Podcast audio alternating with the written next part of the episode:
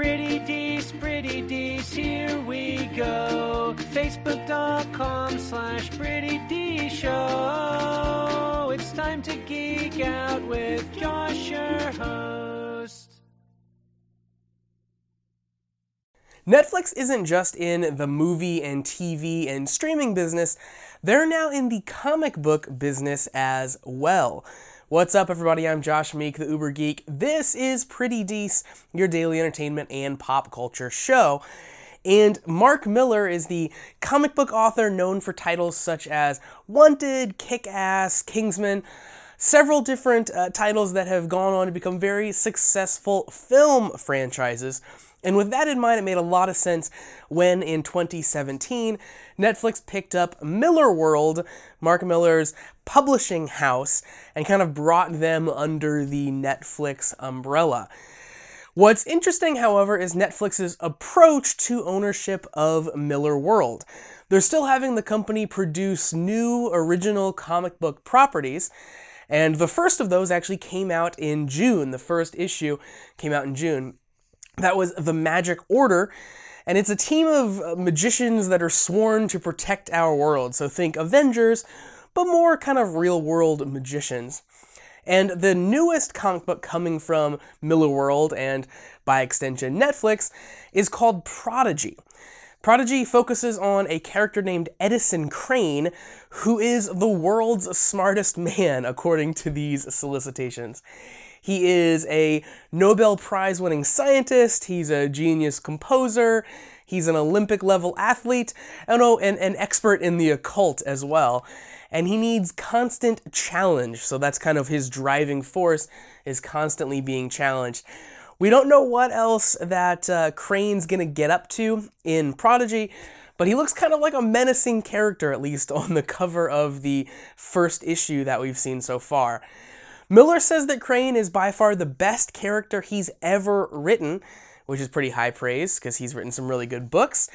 And uh, he he set out to write what uh, what was supposed to be like the smartest story he'd ever written, while also trying to top some of his largest kind of action set pieces. So, kind of really lofty goals as he set out to start writing Prodigy. And, you know, in, in general, I do kind of find the just sort of bare descriptions of Millar's comics a bit weird, kind of if you, if you just read what the comic book is about. But in practice, reading the actual book, I think they're pretty great. I think in general, uh, he, he's a fantastic author, and typically he can make things that should be kind of lame actually pretty cool. Uh, so usually his books are things to look out for, and Prodigy certainly, uh, I am sure, is going to be no exception to that.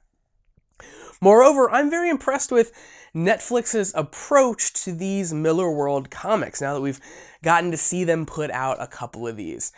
It would have been easy for them to just buy the company and force them to start churning out comic book adaptations of Netflix properties, but instead they're taking the long term approach they're essentially planting a tree, letting Millar and his team develop these kind of winning properties, and they can come back later and kind of harvest the fruit, so to speak. They can make original TV and, and original films based on these properties kind of down the road after you know the the creative minds flesh out what exactly prodigy is they can circle back around then and, and create the film create the tv show based on it and it also comes conveniently then with a little bit of an audience built in. People who read the comics, people who are avid fans, are instantly going to be ready to see the, you know, TV or movie version of it.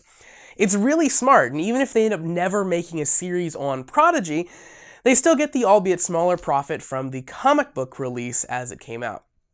So I think it's a really smart thing for Netflix to be doing to expand out, to start spreading some of those seeds, to generate content, more and more content as it's going to show up on their platform.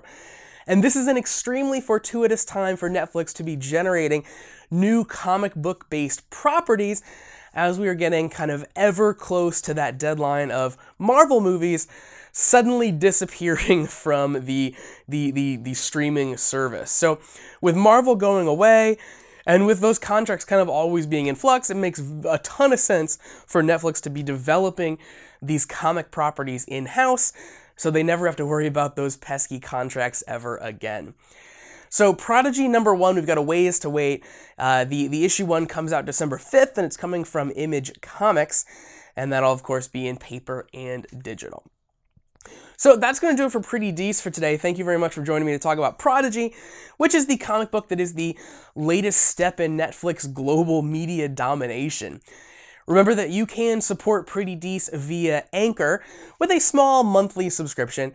Any level of support earns a shout out right here on the show, and the $4.99 and $9.99 tiers get you even more cool stuff like stickers or even your very own Pretty Dees patch. You can visit prettydeeshow.com slash listener support for all of the details, or you can head straight to anchor.fm slash prettydees to sign up. And of course, remember that new episodes of Pretty Dees premiere weekdays at 8 p.m. Eastern on twitch.tv slash Pretty And of course, at the same time, you can check out the new episodes on the podcast feed or the YouTube channel. You can find that at prettydeeshow.com slash video. And of course, catch me on social media, Facebook, Twitter, and Instagram at Pretty Dees Show.